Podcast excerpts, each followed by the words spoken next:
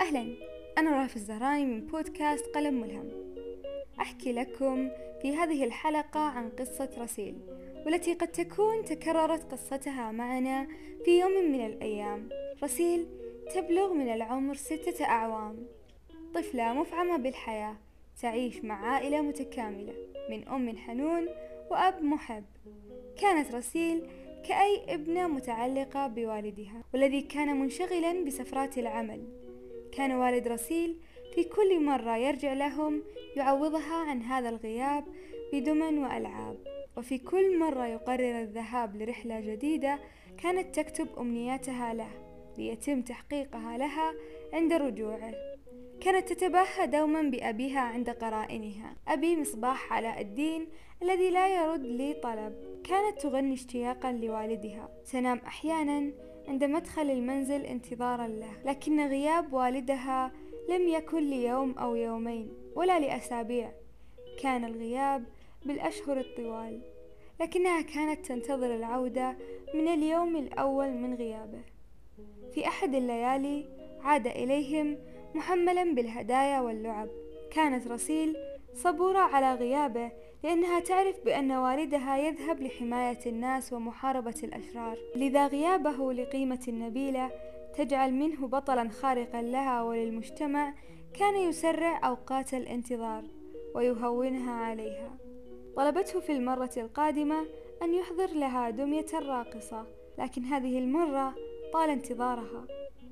مرت ليال وأشهر بل وحتى سنوات لم تتوقف أبدا عن الانتظار. إلى أن عرفت حقيقة مؤلمة جدا بأن والدها لم يكن يذهب لأي عمل بل كان يهرب منه.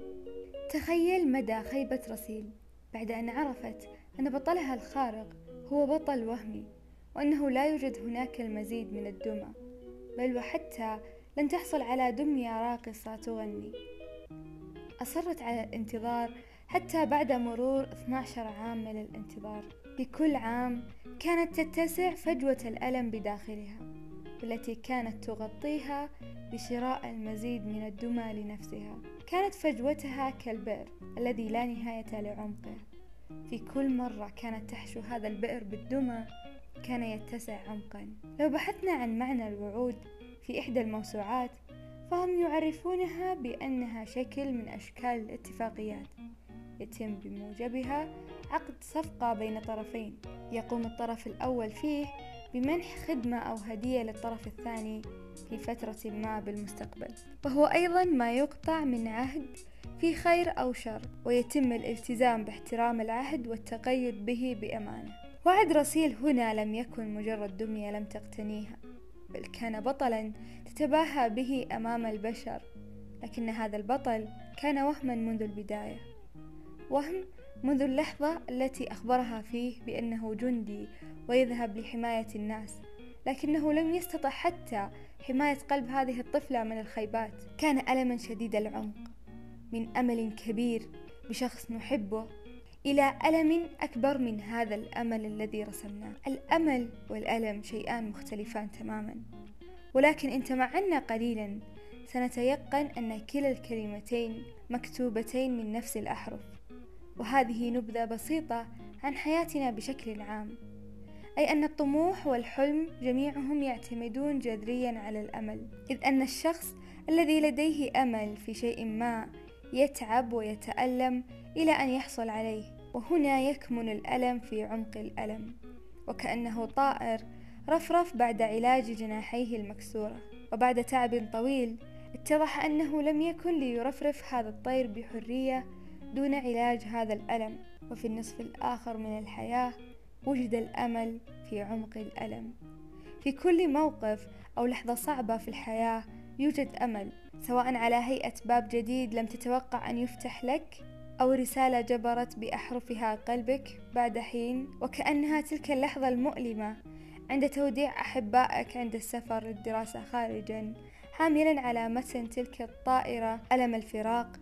وأمل العودة بالعلم النافع. عندما أرى الألم أتذكر العالمة ماري إذ أنها لم تكن لتصبح أول عالمة امرأة تحصل على جائزة نوبل مرتين وبتخصصين مختلفين لولا ألم التجربة في حياتها. وهنا وجد الأمل في داخلها. ألم رسيل كان أمله هو اقتناء دمية جديدة.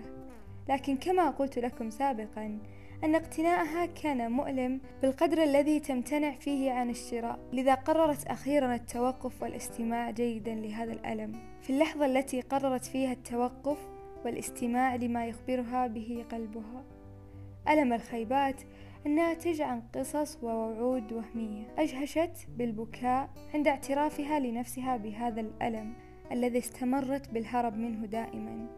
استمرت بالتعالي على هذا الشعور الضعيف بداخلها والطفلة التي كانت تناديها باستمرار للسماع إليها منادية لها بقولها إذا خاب أملك بغيرك فلا تخيبي أملي بك لعدم اكتراثك لألمي. فأنت تؤلمينني أكثر بتجاهلك مصدر الألم الفعلي وسد حاجاتك بشيء لا يعالجنا أبدا.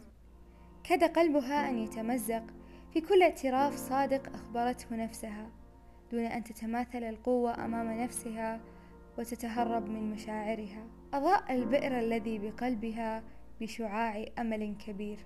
في كل مرة كانت صادقة مع طفلها الصغير. كان يعبر الضوء بداخلها بشكل أسرع وأقوى. كان الضوء يلم كل شتات قد هدم. كان الضوء يرممها بأملها الذي نبع من هذا الألم. وبعد أن ترممت بالكامل بعد هذا الإنصات لقلبها استطاعت رسيل أخيرا أن تستمع لوعد أي شخص لها دون أن تغضب. كان ألمها السابق يحميها بأن يذكرها أن لا تصدق كل وعد يقال وكان أملها الجديد يسعدها عند تنفيذ هذا الوعد لها. تأتينا آلامنا لتهذبنا وتنضجنا وتأتينا آمالنا بعد أن نفهم ونعي تماما أسباب آلامنا. قد يشفى الألم بعد فهمه برشفة قهوة. لنحيا سعداء بسماع تلك الأغنية من ذلك العازف الشجي وكأننا نقول له بأننا لا نبالي بتلك الكلمات ولكننا نبالي بتلك المشاعر النابعة من قلبك وعودك. لنحيا سعداء مع ذلك الهواء الذي يداعب نسيمه خصلات شعورنا.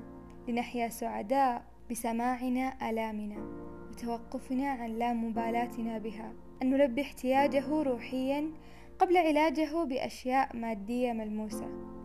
ألم رسيل علمها أن لا تنطق وعدا أن تفعل دائما قبل أن تنطق بأي وعد أن تكون بطلة خارقة بصدقها وأن لا ترسم خيالا لمن حولها. ألم رسيل رسم فيها قيم جيدة.